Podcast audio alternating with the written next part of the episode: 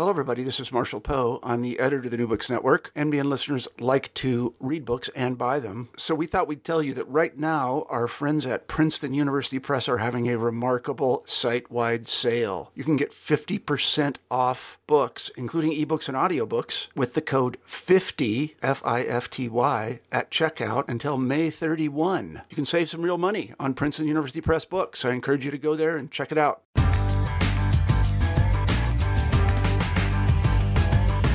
Hello, thank you for joining us on this New Books in Folklore podcast, which is one of many podcast channels on the New Books Network. I'm Rachel Hopkin, and today I have three guests.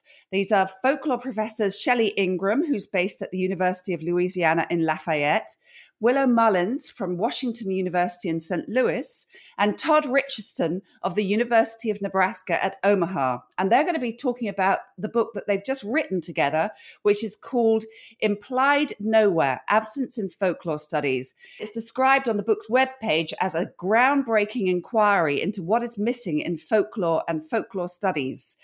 Shelley, Willow, and Todd, welcome to New Books in Folklore. Hi. Thank Thanks. I wonder if you could start by telling us a little bit about yourselves and about how you came to work together. Maybe I'll start with you, Shelley. Well, I decided to be a folklorist when I was sitting in a, a, folklore class taught by Carolyn Ware at LSU. And I saw the PBS documentary on American roots music, and I saw someone on on screen. I don't remember who it is now, but it said underneath it, it it had the title folklorist, and that's when I thought, hey. This is something that I can do for a living. And I was totally surprised because I didn't know you could do that for a living.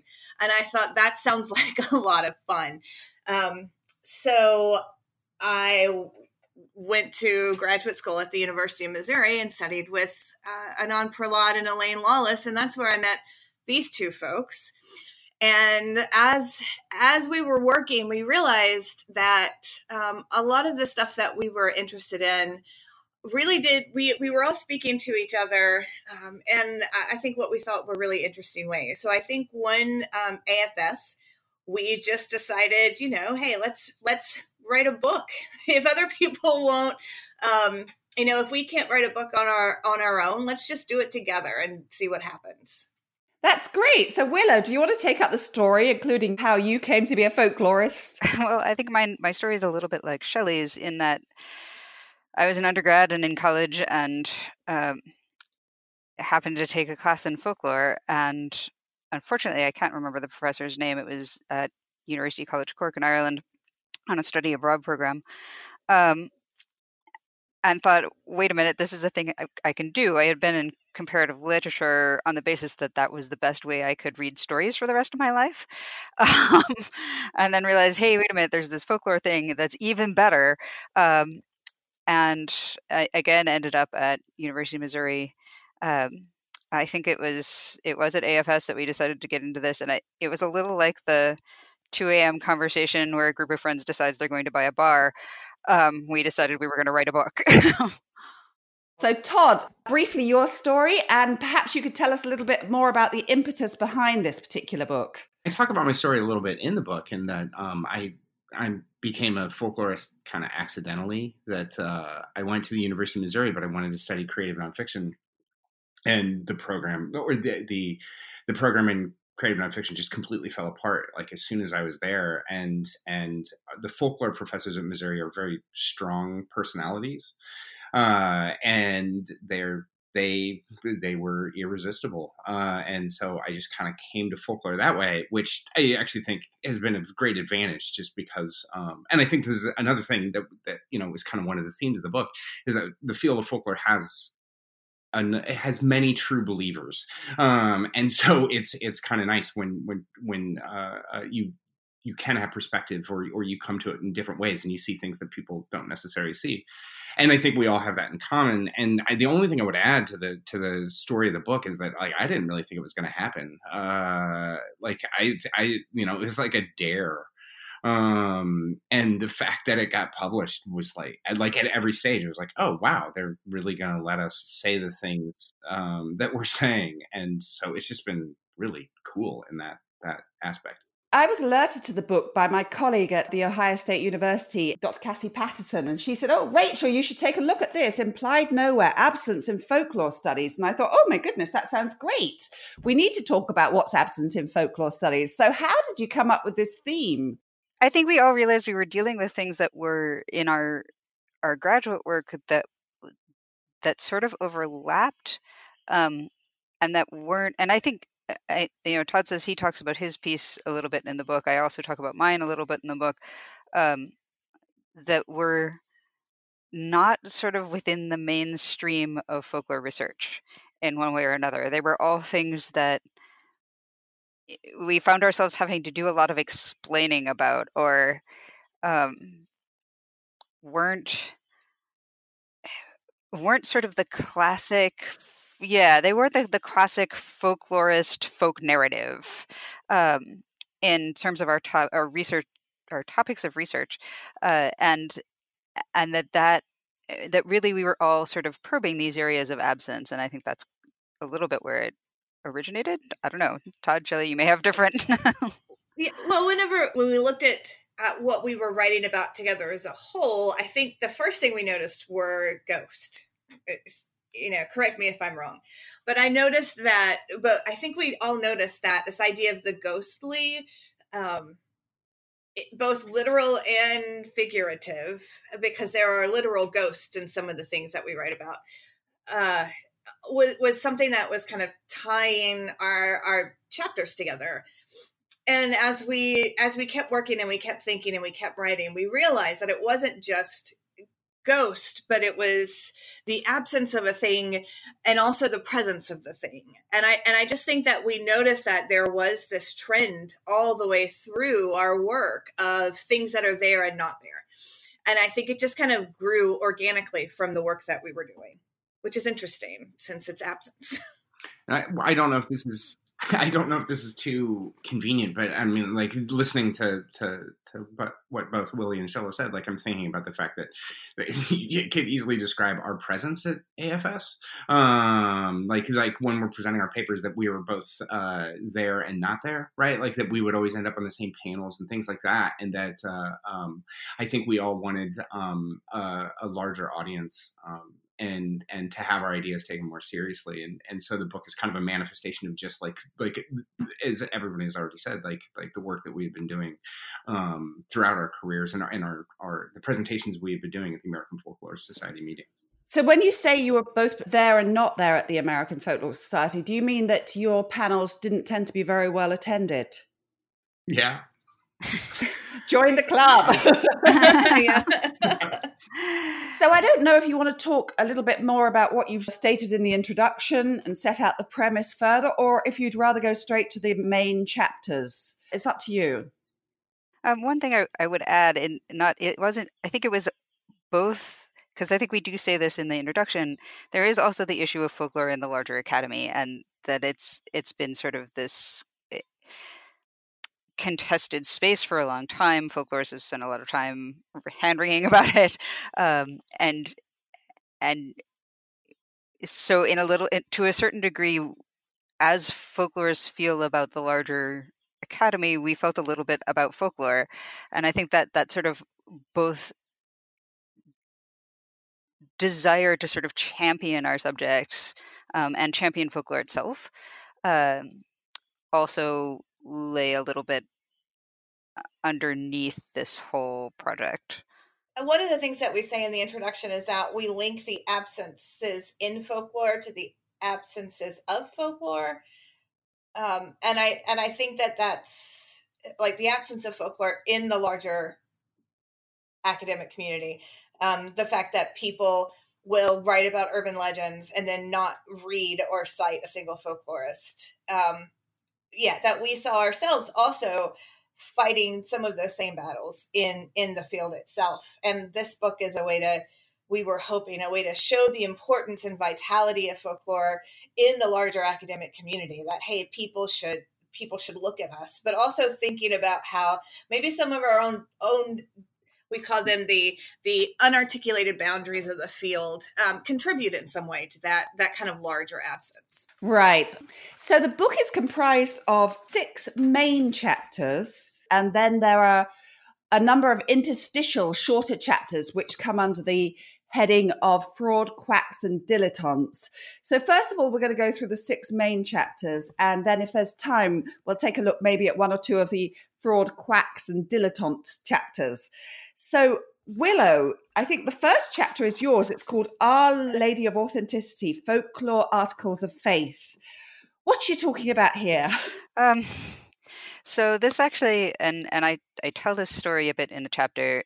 Um, it came out of my own sort of you know I'd, I'd graduated, um, job market was terrible.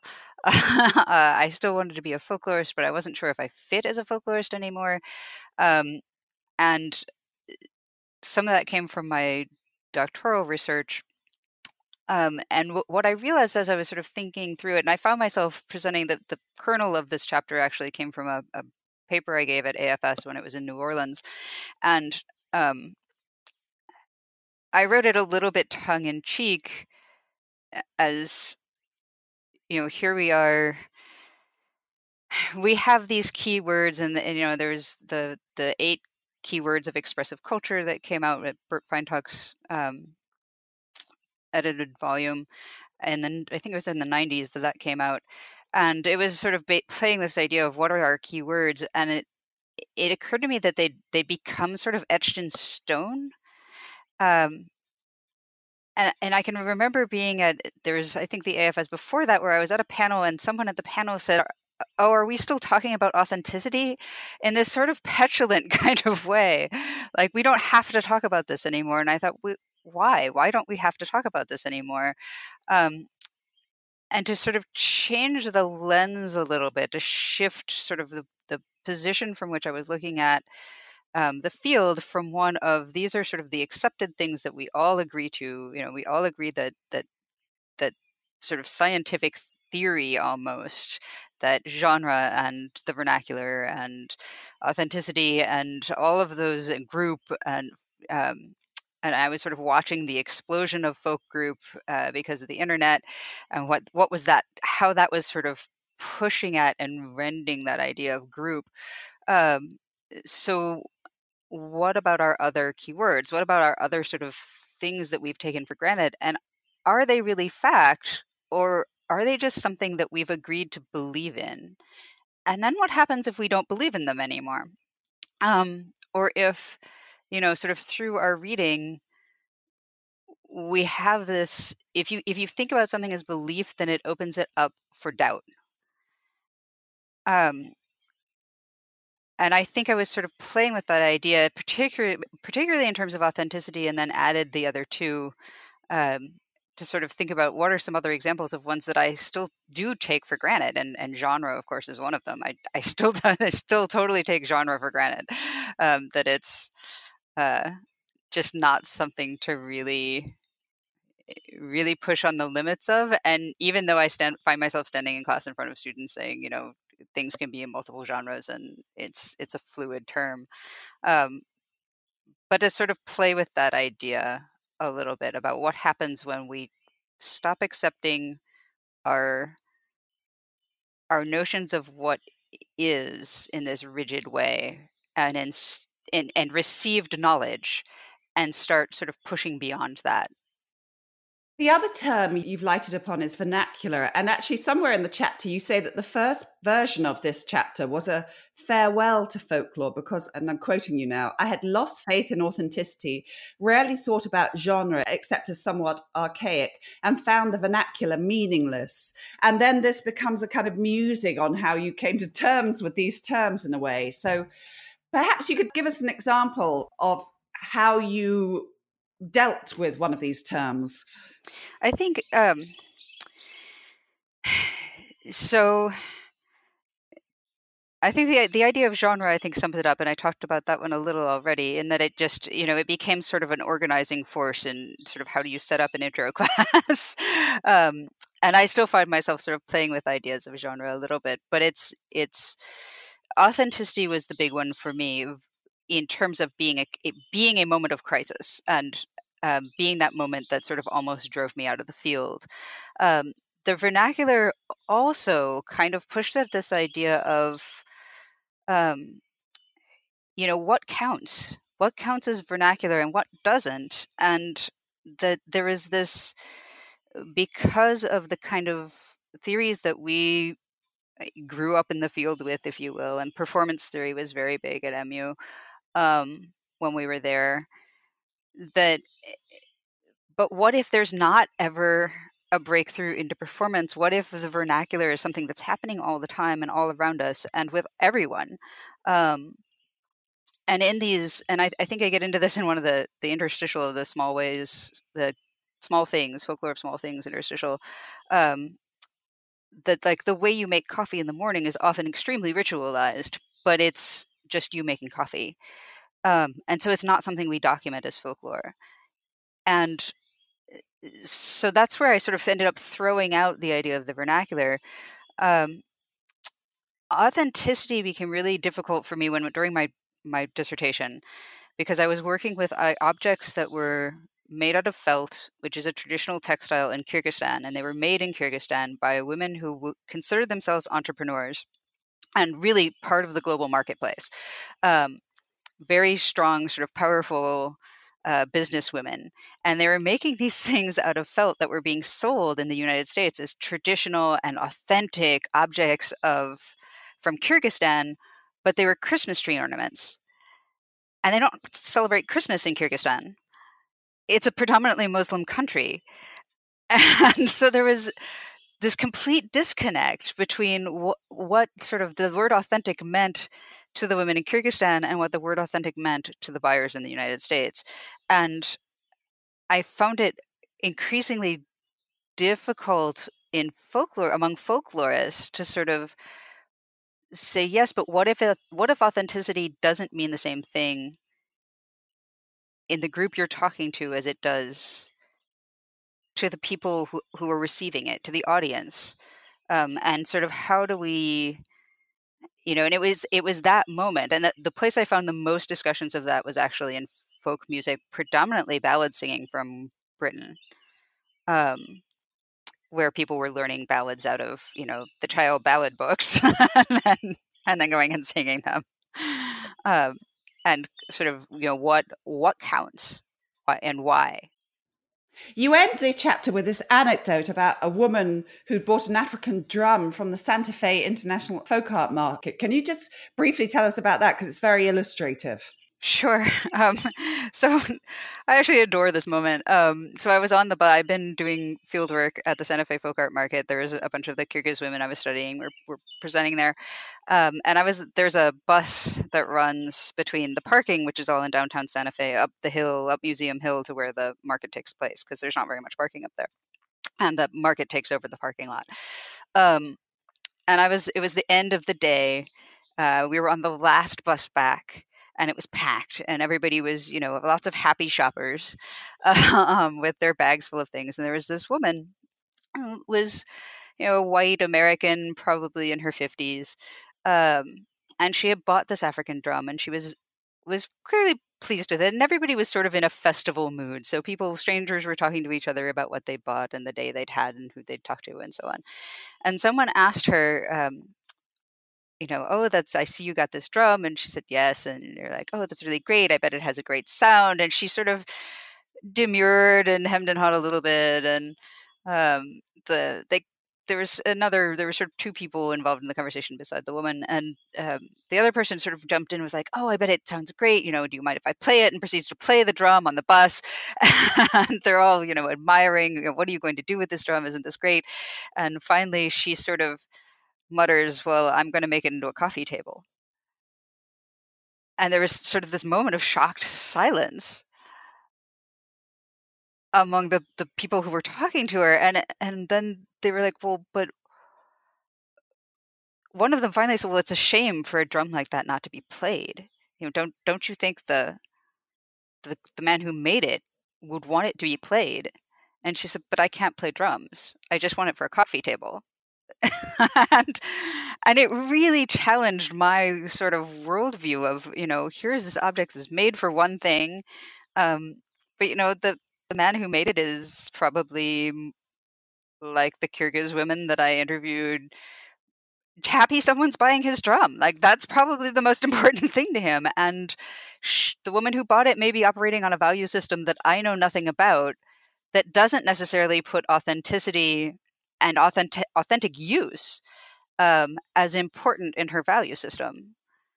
So then what does that mean for in, in sort of larger terms for folklorists you know we have sort of have this this need to sort of present the real um, but what if the real isn't what we think it is so i think that was uh, it was it was a real moment of truth for, for me listening to that conversation yes and it's an excellent way to end that chapter so now i think we'll move on to the next chapter which is by you todd and it's called misanthropolore which i love that name did i say that correctly misanthropolore uh, you can say it however you want, really. Uh, um, misanthropolore is how I've always said it. Um, but it's just it's it's supposed to be a you know a provocative name uh, in that like I'm I'm talking about myself in the chapter, right? In a lot of ways, and I don't want to think I'm a misanthrope, but maybe I am uh, a little bit. Um, or a lot. I have no idea. And um, but really, what it's about is like how do cynical people who resist group identity nevertheless generate group identity right? And like i said it was a, it was in a lot of ways an attempt to to locate myself in the field of folklore just because it's a truism within the field right? Like if you everyone uh, who's taught introductory folklore you know like we say everybody has folklore. And uh, when i was introduced to the field like i was like but do i? Um and it was just kind of hard to find at first. And so this was like kind of a, a, a belated attempt to do that um, because I do I resist group identity, and I and and I think that's largely a product of of being a part of of Western cultural traditions, and even more specifically. Um, you know cultural traditions in the united states which so venerate individuality individualism um, you know that you're supposed to stand out you're supposed to be different you're supposed to stand apart from the crowd who who's who um, oh god uh, what is it uh, whosoever would be a man would be a nonconformist. I hope I got that right. Uh, uh, like this idea that you know you, you, must be different, and so that's that's like kind of where it comes from. So it's like misanthrope lore. It's misanthropes, but but in a general sense, it's not quite as like hate hating is that. It's more just a, a, slightly cynical approach to other people. Right and this separating out this kind of distinguishing oneself as not that mm-hmm. not like that group not like these people. Although as you say if you're distinguishing yourself against the group you're still using group to form your own identity Absolutely right. There's the the um, I don't know if I talk about it in the chapter, but there's this this Zen parable that has always stuck with me about um, or uh, this question of like what do a starving person and a gourmet have in common, and it's that they're both obsessed with where their next meal is coming from. Uh, and I think the same holds true for people who are you know fully committed to group identity and people who are resistant to group identity. They're both defining themselves against the same notion, right? Like it, it, like it's both there. So even if you are resisting group identity, you're still very much a part of the group, or uh, you're in, you're in the network, even if you resist that group identity. You know, right? Which again, group it's this fundamental, uh, it's this sacred term within the field, um, and and I'm trying to think about the absences around the margins. Within this chapter, you've based a lot of your discussion around the comics of Daniel Clowes. Clowes? Daniel Clowes. Clowes, Daniel Clowes. Yeah. Can you explain who he is to people who aren't familiar with his work and what his work is about? Uh, uh, misanthropy. I mean, uh, I, I, mean, he would get mad if I said that. Um, but but is his comics are just full of these these characters who are just um, you know uh, beyond cynical towards other people. I mean, they they really dislike uh, everything that they encounter.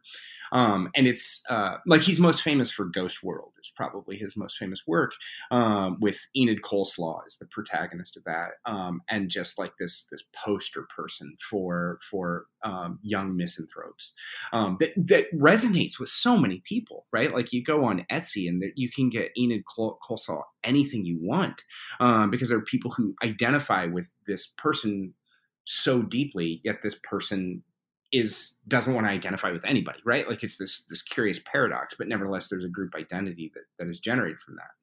But but the the um, you know this this being differential, this differential identity, this this um, misanthropy, um, is is throughout Clowes's work. But the but the central comic that I that I really work with is the one is like how to formulate opin- an opinion, and he says find somebody you don't like, and then think the opposite of them, right? And uh, I think this is something that that I know I've done right uh, on some level, and um, uh, I like the idea of thinking that there is like as as negative as that sounds, that there is something generative there. You say something about the shared isolation generating an affinity with other people who are in this isolated state because they're not able to connect to other people.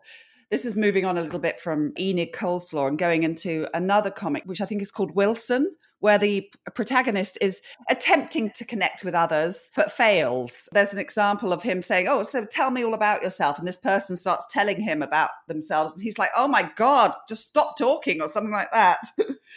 I think I probably butchered that there. But you're saying at the end that people who don't fit in can at least relate to other people who don't fit in. Yeah, there's um uh I, I it's um it's uh, oh diasporic intimacy right? That's the term that i that i stole uh, um, to describe this stuff. But really for me just like um, in terms of like where i kind of first started thinking about this stuff is from um, sarah orne jewett's country the pointed firs which is this, this wonderful book. Um, and there's a character in there who um, lived and died on her own island right? And um, the island becomes a, a, something of a tourist attraction that people will go by and they'll be like that's where the outcasted woman lived. And the narrator of the novel is just like yeah there's my fellow hermit right? Like the the, the brotherhood or, or, or, in this case the sisterhood of hermits right? Like that that we have this certain kind of connection. Which always struck me as so curious so weird. Um, this idea that you could generate shared identity through absence through disconnection but I think the more I think about this stuff, and I've been thinking about this actually quite a bit, even since uh, uh, since uh, the book came out, um, you know, it just feels uh, really resonant with our current cultural moment. Where I, you know, I don't want to speak for everybody, um, but I know myself, I feel incredibly disconnected uh, from my my my culture, from my group, from from my community, from my neighborhood right um, and nevertheless, I still have to, in order to get through the day, I have to generate some kind of social identity or some kind of sense of inclusion, and I will do it imaginatively, right, rather than than with people specifically. But bringing it back to the kind of central conceit of the book, like where do we talk about that kind of stuff in the field? Like where do we talk about this this idea of of in, um, group identity through the absence of group, right? And I'm just trying to provide a new vocabulary for that, like trying to provide this missing vocabulary. In the next chapter, which is by Shelley Ingram, we come to Footprints of Ghosts, fictional folklorists in the work of Gloria Naylor, Lee Smith, Randall Kenan, and Colson Whitehead. Whereas Todd's chapter was based around the comics of Daniel Clowes, you have based a chapter on the works of four writers.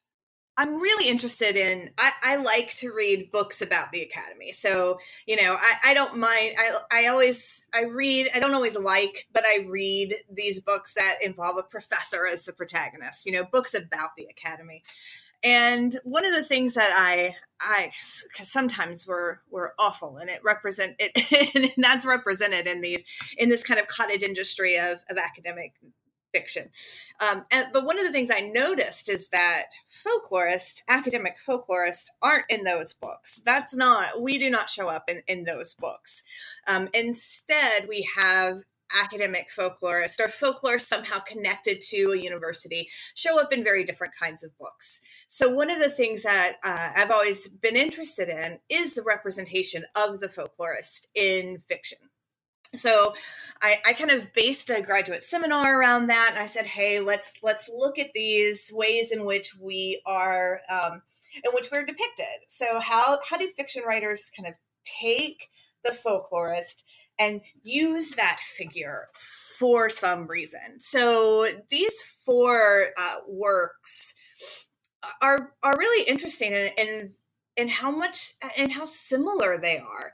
So, you know, these so in uh Mama Day I, I do Gloria Naylor's Mama Day, um, Lee Smith's oral history, Randall Kenan's long short story "Let the Dead Bury Their Dead," which is the which is the title story from his collection of, of short fiction, and then Colson Whitehead's John Henry Days. Um, and, and I was looking at these these works, thinking, you know, how do they speak to each other? What do they tell us about how fiction writers think about folklorists? Uh, and so I noticed some things that these texts kind of had in common that were really intriguing. Um, first and foremost, perhaps, is that the folklorist is is is very rarely right. That the folklorist is is often an outsider um, who is outside of the community, who comes in and, and who thinks that they understand what the community is, when in fact they they are missing um, a lot of what's going on. And uh, and and the other thing that I mean, Whitehead's uh, is a little is a little different, but the other thing that I noticed is that all four of these works are really interested in talking about the text so both so texts both in the novel themselves in in the work themselves but also the text um, as we read it so as it's received. So so this you know thinking and exploring textuality and how we take a story and put it in a text and then how that text gets received by other people.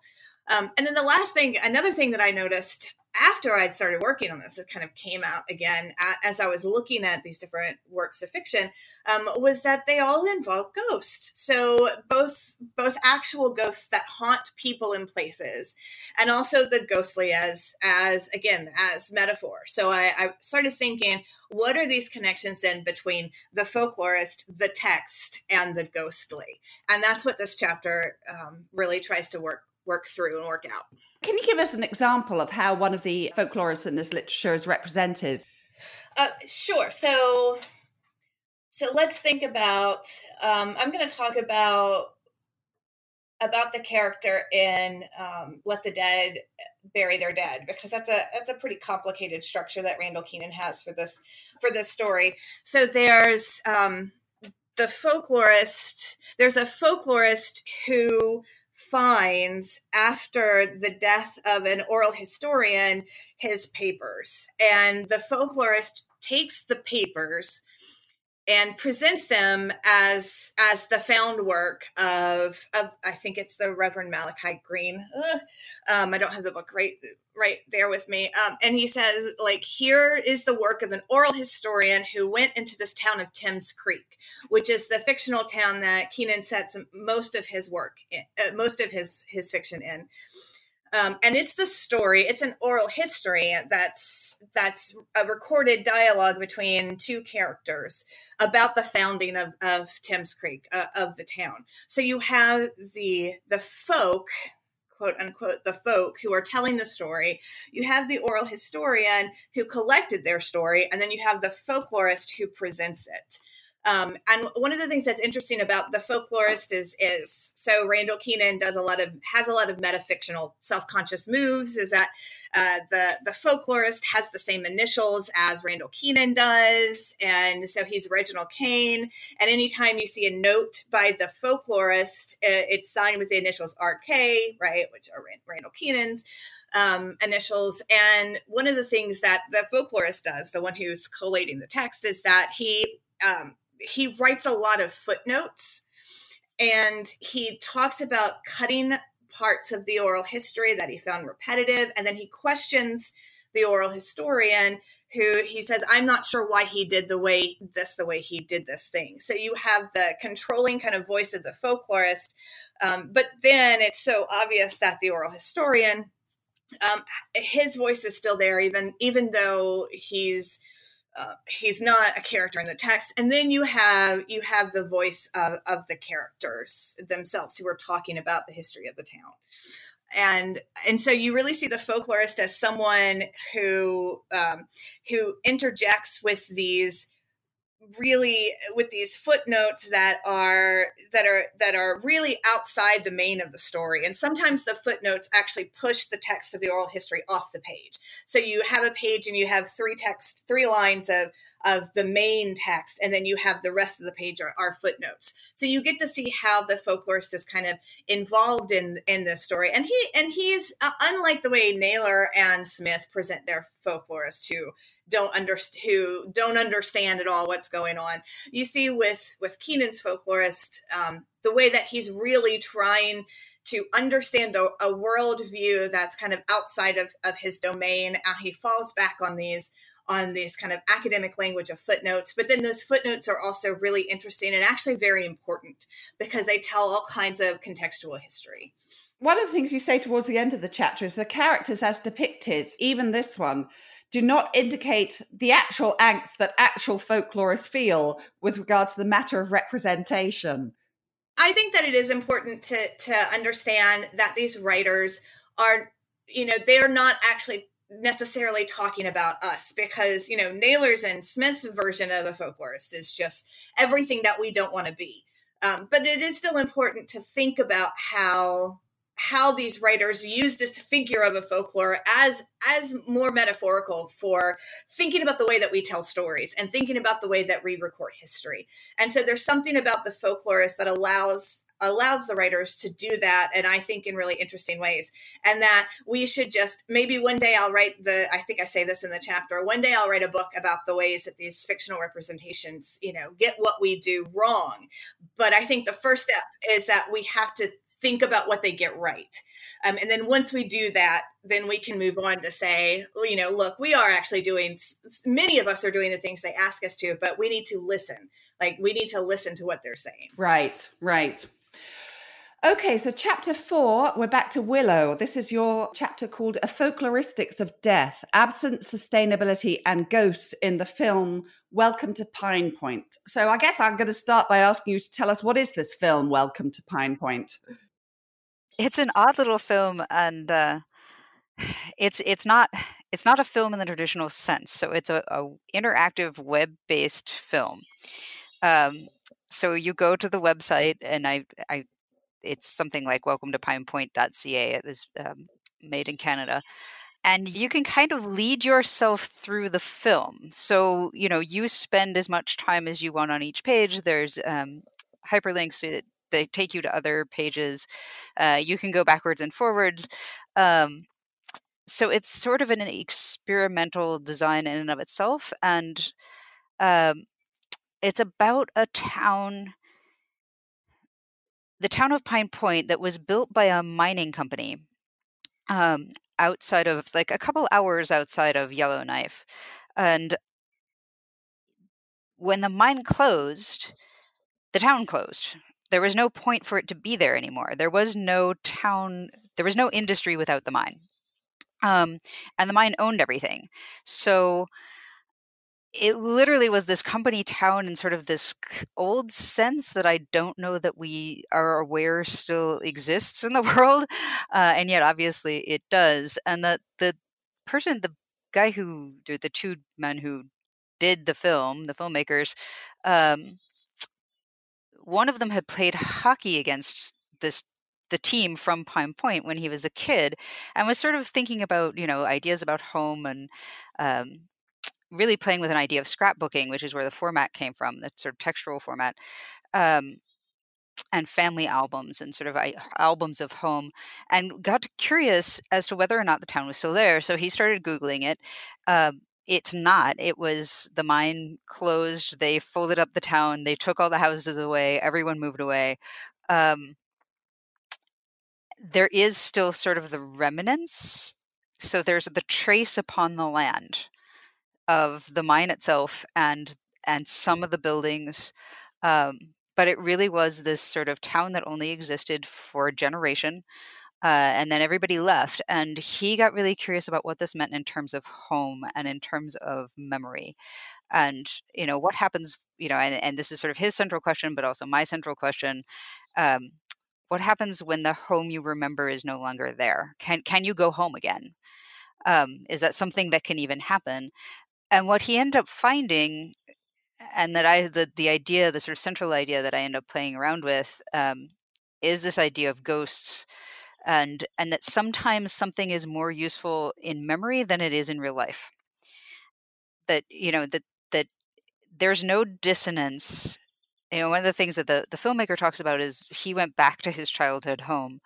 Um, at one point and it was you know new people had moved in they, they painted it a different color they had made an addition i don't know there's there's all these changes um, but the people of pine point don't have that opportunity for them their home only exists in memory and they they have this sort of extremely active online community um, they have reunions every year or at least they they were when i wrote the book i don't know if they still are um, they it almost seems to be less troubling.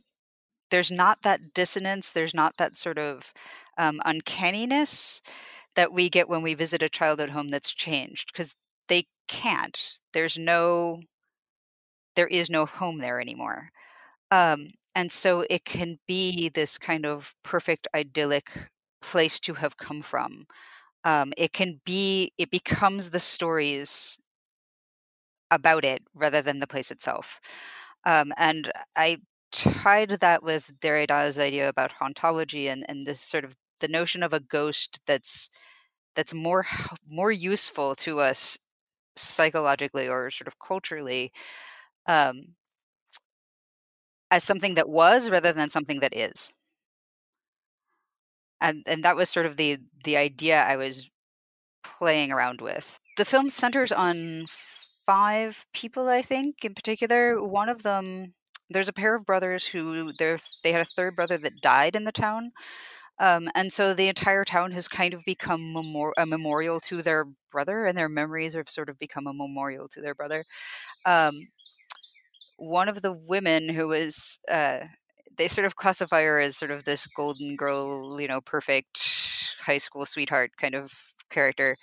Um, she moves away to the, I think to Vancouver or somewhere, some big city on the west coast of Canada, um, and she talks about it being this sort of, you know, almost snow globe like, like that it's it can be the place that she that was perfect but that she left, but she's not wrong for having left it. There's no need to go back. There's no desire to go back and sort of reclaim some other glory. She can she can move on with her life because it's not there anymore. Um, which is almost the direct opposite to the to the man that uh, ends up being sort of the in some ways sort of the focus of the film.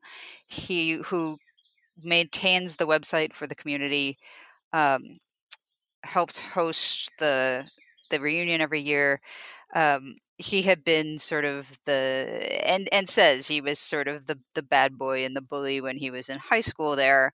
Um, went to go work on the mine, you know, very sort of hard physical labor, ends up developing um, debilitating muscular sclerosis, I think, um, and is wheelchair bound. And this is now his his interaction with the world now is ent- almost not entirely, but sort of a, big part of his interaction with the, with the world is through this website with the former residents.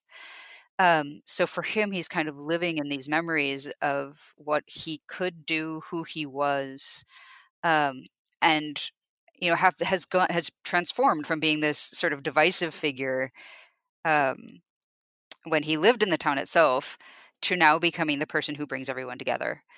And so for each of them, it sort of is serving some kind of purpose that it couldn't serve if the town still was there. You know, a lot of the the sort of recent discussion going back to sort of the 1970s there's been a lot of discussion in folklore circles about preservation um, conservation cultural sustainability um, and you know documenting even going back you know to the, the roots of the, the origins of the field back in the 1800s where there was all this salvage ethnography we have to you know document things before we before they're gone um, and the whole narrative this driving narrative that that fed folkloristics for so long um, even as we've tried to move away from that we still hear it and yet i wonder sometimes you know maybe maybe it's best if we if it dies like maybe maybe it's more useful that way as as this ghost entity. That's a fascinating idea. You actually say that you're querying the term folk life because it excludes the possibility of studying death. I'm wondering about folk afterlife or something like that.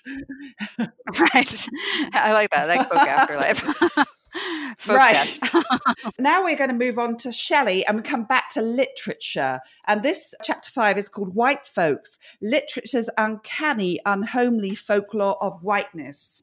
I think this chapter came from, uh, I, I, I'm mostly a, a, I'm a lit person and I, I teach in an English department and I teach literature classes. And my primary interest has always been, uh, for the most part, has been folklore and, and literature and when I was kind of first starting out, I was I was noticing that that that we tended to pick a specific type of text when we wanted to talk about folklore and and lit, um, and then that specific type of, of text really wanted to see folklore as something that re- that fit into our kind of pre-established paradigm um, and one of the things that we didn't really talk about is the folklore of whiteness, not the folklore of white people, um, but the folklore of of whiteness as as a thing. That that was kind of a blind spot in the study of folklore and lit. I think that's changing now, um, but it's only been within the last few years. I think that we've that we've really started tackling this this idea um, that that there is that there is uh, we can talk about folklore and literature over a wide range of texts, even if they don't, even if they don't at first um, kind of jump out at us as a text that quote unquote has a lot of folklore in it. Uh, so what I was interested in in this chapter was to look at these two novels that, and I think it started from I, I assigned a cl- uh, I assigned the Eudora Welty's novel Delta Wedding in a in a class that I taught at Missouri um, on race, class, and southern and southern fiction. And when when we our first day of discussing this novel, I had a student raise her hand and say, "How is this really about race? It's white people." Um, and then I and I thought, well, um, let's talk about that. Let's talk about why you think whiteness is not something um, that we need to talk about when we talk about race. And also, why did you ignore all of the Black characters that are actually in the novel? And a few years later, I was actually talking about this novel.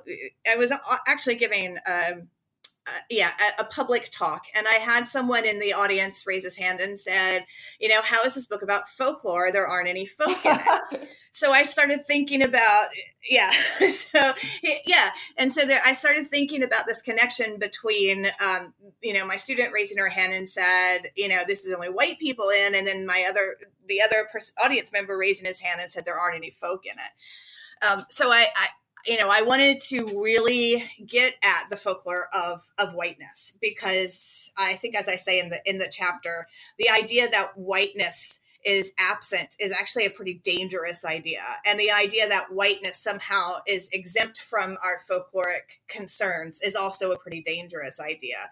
So so this chapter looks at how these two no- how two novels, so it's Delta Wedding and then Russell Banks, um, his his novel Affliction how these two books actually engage in whiteness directly, really, uh, within the paradigm of, of folk group construction.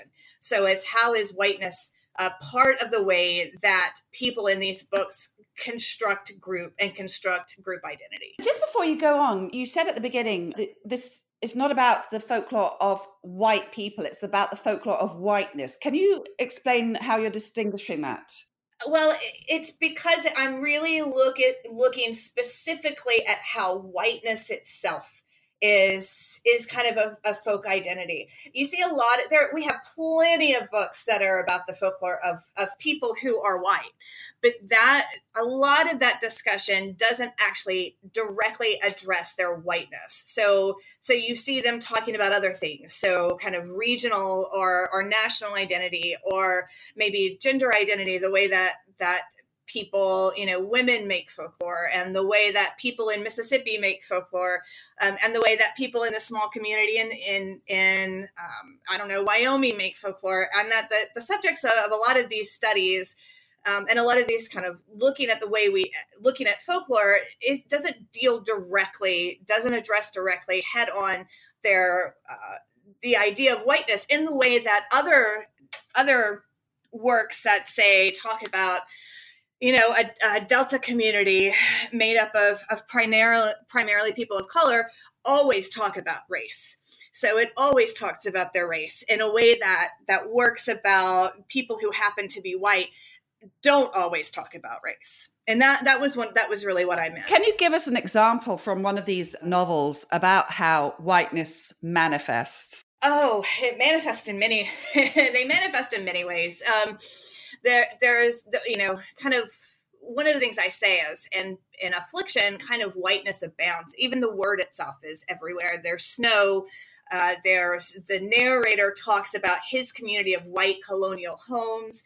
So you have whiteness as a color that's very much connected to to whiteness as as as race. And Russell Banks is a writer who who actually does call attention to whiteness. Um, in a lot of his fiction, much of his fiction, he's he's very concerned with it. And in his other, in a lot of his other novels, uh, his the whiteness that he talks about is put in direct contrast to to blackness. I mean, that's that's something that he really that he really looks at. And, and I'm talking about kind of a color scheme here. So white and black. And so he has characters who are white who are um, defining themselves with and against characters uh, um, who are not white. So people of color in, in the fiction. But in Affliction, whiteness is everywhere. So what's really interesting in this novel is the way that he that he tries to find some other way of being by which to construct uh, uh, to to construct his main his main character. Uh, and so you have all these other ways in which the narrator and the and the the protagonist they're not the same are are kind of trying to trying to find an identity and a, and a lot of ways of racial identity in a town where it's all in a place where it's all white people um, in delta wedding you see it yeah in delta wedding you see it uh, it's really interesting. So one of the one of the characters, Laura, she's a young, I think she's nine in the book, and she's trying to figure out whether or not to live with with the family at Shell Mound, which is the the um, the place in Mississippi, or to go back with her father, who lives in the in the city. And and she can't decide what she wants to do, and she's trying to figure out her identity. And her identity comes when she kind of steals she doesn't really steal. She looks into the the bag of of an african american character in the novel. So she looks into that bag. She sees herself not part of that not part of that ident like not part of that that um, aunt studney's uh, that's the name of the african american character. She can't really see herself in aunt studney's bag. So this is a by recognizing this the other um, in the novel she sees she kind of comes to an identity of herself as white. And that's you know that's problematic and that's something that we need to think about um, that's something we need to work through. And and this people who study and those of us who study folklore and lit really uh, it's really interesting to look at these moments where folk culture is othered. And um, and folk culture is racially designated as not white and whiteness is allowed to have no folk culture. And that's really what i'm looking at in these in these novels the final main chapter is called Folklore in Vacuo and Other Disciplinary Predicaments. And we're back with you, Todd. I was just trying to think of like when it when I first wrote it, and I don't know, but I, I, I like thinking about it now and rereading it. Like I feel like it's just kind of like a tantrum uh, that I that I threw uh, with a frustration with the field, and I mean like a positive one. Like I, I don't regret it or anything. It's uh, it grows out of um, so many things that we've already talked about, right? Like, um, like Shelley was mentioning earlier about the idea that that there is this invisibility of our discipline, right? That that folklorists much lament, um, and we just kind of sit around kicking rocks like like nobody takes us seriously. No, no, nobody pays attention to us. But when I started studying folklore, one of the things I noticed is that people were like really into it, right? That they would like when I would tell just just people outside of the academy, you know, I'm I'm studying folklore. They would like, oh my god, right? And then they would start telling me, you know, all all, all the all the things that that irritate folklorists after a while, like that, you know, like oh, you must know about urban legends, you must know about fairy tales, and and and so on and so forth. Where we're like, well, actually, it's much more sophisticated than that. But what, what I, do, I don't understand. I, I didn't know how to reconcile that disciplinary invisibility with the the incredible interest that people have in our field. And so i just kind of tried to write through that because i think on some level our invisibility is a product of our own um, isolation right? That, that, that we have iso- we have self-isolated uh, and I think it largely comes out of the fact that that we don't think people take us seriously, so we like adopt a scientific kind of prose in order to make our scene self seem like we're wearing like white coats and in a laboratory studying the folk, you know, and folkloristics and all that, um, which is great and has produced some some really interesting things. But at the same time, like we can't complain if, if a larger audience isn't paying attention when when we're deliberately alienating people in the way that we write about this. And so the chapter is in a lot of ways just my call for saying like let's write in a more accessible, more interesting, more entertaining way. Um, and maybe then people will start giving us the attention that we want. This is coming out of your background where you started off as a creative nonfiction writer at Missouri. Right. Actually, uh, uh, um, my master's degree is from the University of Nebraska at Omaha, where I, where I currently teach, uh, and um, I did a lot of work in creative nonfiction there, and and I owe a great deal to the professors in that program for helping me appreciate that when you sit down to write something, like you don't have to write it in a in a. It doesn't have to be an article, right? It doesn't have to be a thesis driven article in the traditional sense. That you can find a format um, that is appropriate to the idea that you're expressing. And and even probably more importantly like you can think about a broader audience and you can find an, a, a, format that's appropriate to a broader audience. And then when i got to missouri and and and the creative nonfiction thing kind of fell apart and i started reading folklore stuff i just got really depressed right? Because it was it was a drag. It was a, I, it was interesting conceptually, intellectually, but it was a drag to get through because it was this lifeless, bloodless um, academic prose, uh, and so I wanted to, I wanted to to see if I could find a way for the kind of writing I was accustomed to to fit within the discipline, um, and so absolutely, it, it, it's uh, I'm, I'm I'm uh, my my experiences with, with creative nonfiction are indispensable to this chapter and also to everything I've ever written about folklore. I'm curious, do you write outside of the academy in a creative nonfictiony manner about folklore? Yes, um, I'm I'm trying, and I think actually, I, I mean, I think absolutely. I think everything that we've written in here does that in one way or another. I mean, I, I, paying attention uh, uh, to what listening to to um, everybody talk, like I'm realizing how autobiographical all of these chapters are in one way or another, and how we're all engaging with our own experiences. And I do think there is an accessibility to, to the prose, that there is an engagement um, that is absent in a lot of writing about folklore. But more specifically, it's those frauds, quacks, and dilettantes, those interstitials, I think, that really engage with a popular audience and really try and embody the things that that I'm talking about in folklore and vacuo that are trying to say, you know, like here's something really interesting. Here's something that you can read really quickly and is going to be thought provoking and doesn't necessarily provide a thesis, right? Doesn't necessarily provide a specific answer, but rather indulges curiosity, which is which is perfectly legitimate. And and much of the feel much of the popular writing about folklore from the past people like ben botkin that's what they did right? They didn't try and tell people what to think. They they encourage people to think. And i and i, I hope that's what we accomplish in those interstitial chapters which leads perfectly on to my asking you about those interstitial chapters. Just briefly, if you could explain what the idea is behind them and perhaps give one or two examples. And I'm throwing this out to the floor, so whoever speaks first can run with it. Uh, I'll just keep talking if because um, I think they were Shelley's idea. I think Shelley initially was like, "We should do this, right?" And it was like, "Yeah, we should do that. That's really really cool."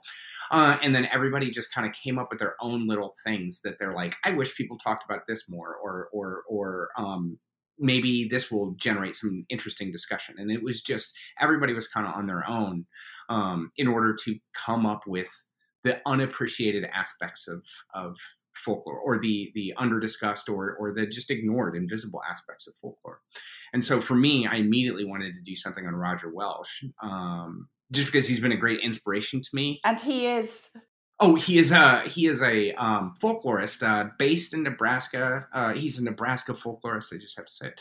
Um, and he worked in the academy for a long time. He was a tenured professor at the University of Nebraska down in Lincoln.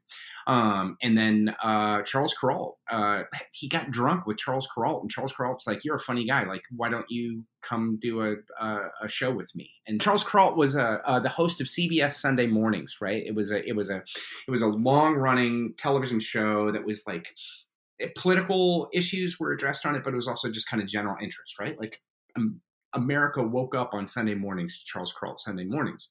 And Charles Kuralt invited Roger Welsch to do um, short little segments on the show called Postcards from Nebraska, where Roger would just discuss local culture in his in his in his region. And um, they were not again thesis driven in any sense whatsoever. They were meant to be engaging. They were meant to be eye opening and to to indulge curiosity.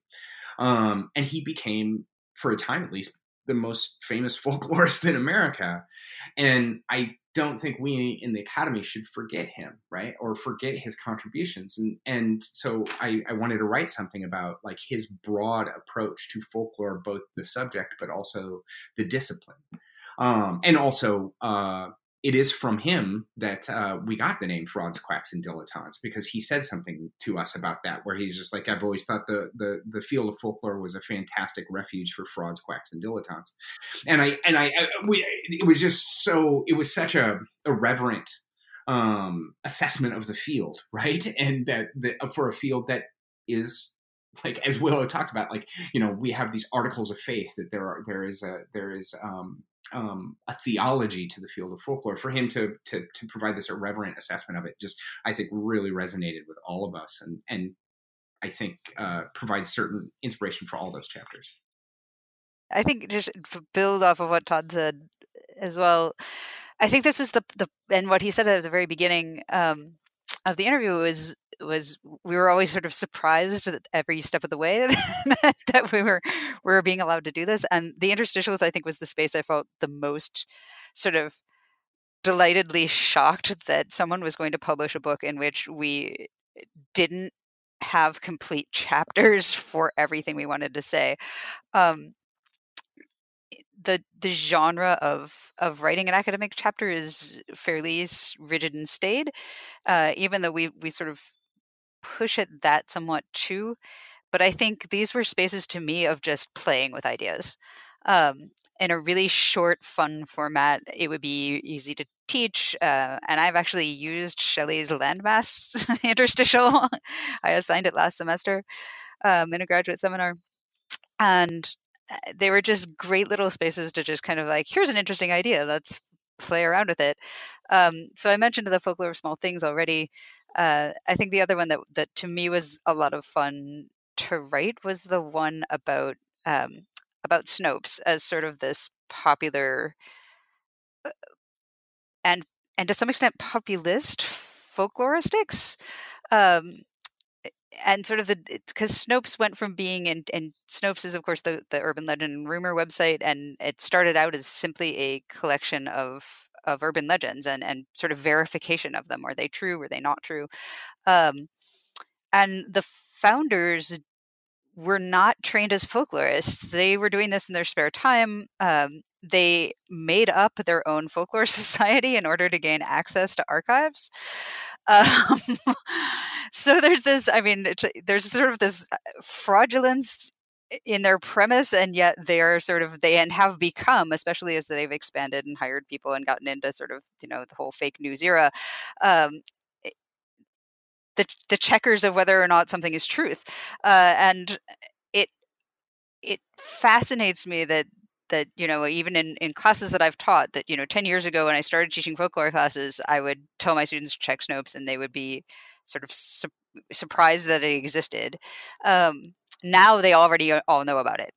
And and yet we don't and the, sort of even the way we cite it is kind of kind of funny like you know we, we cite snopes not the not the people who actually wrote the articles even though the articles often reference folklorists um, and so there's this sort of weird layering that takes place through the media or mediatization i guess it's a weird word um, uh, that ends up kind of playing with our ideas about not only what's real and what's fake, um, or what's verifiable and what's not.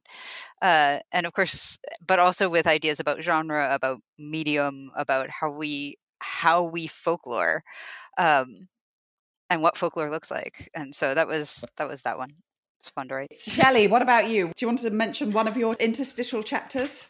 Well, I have one on um, Shirley Jackson and Stanley Edgar Hyman, which is a particular interest of, of, mine, and one on on fan fiction writers and the connection between fan fiction and professionalization, um, which was so much fun because I just got to write about fan fiction. Uh, but I, you know, the the one that Willow mentioned, the the landmass chapter, has been on my mind because.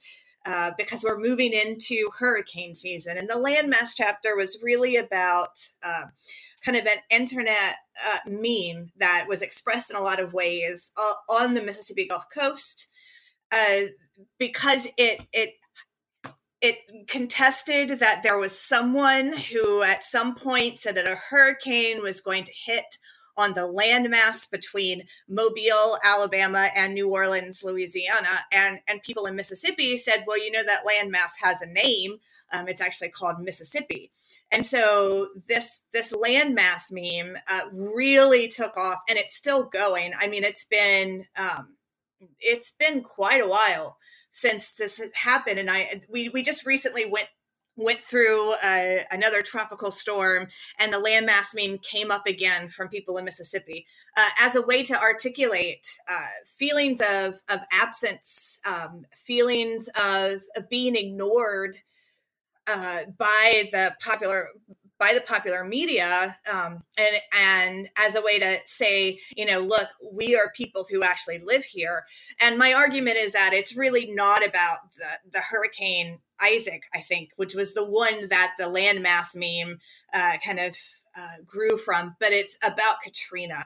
And the the narrative of uh, the way that the Mississippi Gulf Coast is often absent from that narrative of of Katrina when the coast itself was real was was completely devastated by the storm um, and how so much of the media attention has been focused on New Orleans.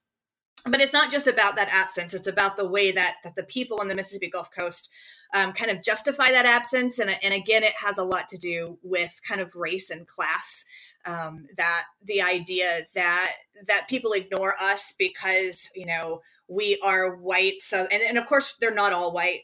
That's that's something i actually talk about in, in the chapter.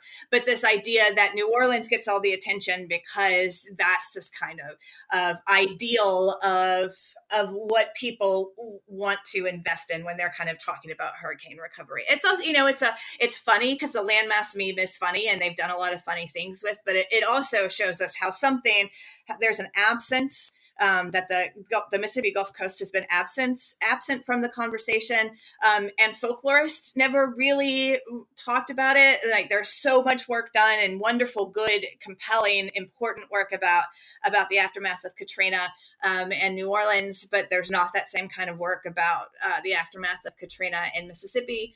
Um, but at the same time, it reveals these these kind of decades, if not centuries old, um, kind of of problems and uh, kind of the idea uh, of of white supremacy. I mean, that's that's I'll just say it, and and that in this um, in in a lot of the iterations of this meme you see people talking about self-reliance and how if you just dig kind of just under the surface this idea of self-reliance is also about about kind of race and whiteness. So it's both about how this meme articulates something very important about the absence of, of people of mississippi from the narrative but it also articulates something a little a little bit uh, that a little bit um, that it can be both of those same things. They can be both of those things at the same time. And I've said too much, so I'll stop. so we have taken up so much of your time, and I want to thank you all for taking part. This is Shelley Ingram, Willow Mullins, and Todd Richardson for talking about your book, Implied Nowhere Absence in Folklore Studies. And I'll just remind people that the New Books in Folklore podcast is one of many that you can find on the New Books Network. Willow Shelley and Todd, have a wonderful rest of day and thank you. Thank you. Thank you. Thanks.